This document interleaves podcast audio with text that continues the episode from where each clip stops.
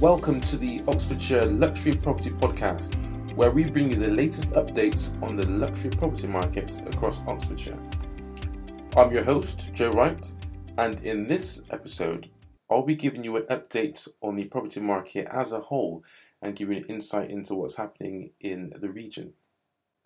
So, the average price of our new property coming onto the market has risen 0.7%.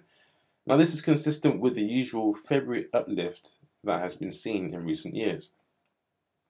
Now, with the average annual wage growth up 3.4%, buyer affordability has increased at the fastest rate since 2011, according to Rightmove. Now, when you add to that the fact that cheap mortgage rates are available right now, for those who meet the lending criteria, of course, then now is a good time to buy for those who are interested.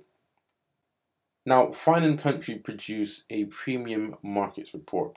Now, we do this every month, and there is also one produced quarterly that is regional.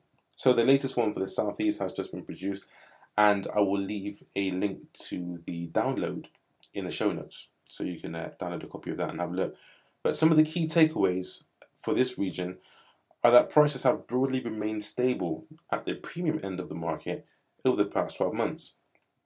Now, Guildford and Oxford currently have the highest average prices of the 10 major towns and cities in the region. So, if you're thinking about putting your property on the market or you would like any advice on how you can achieve the best price, feel free to contact me.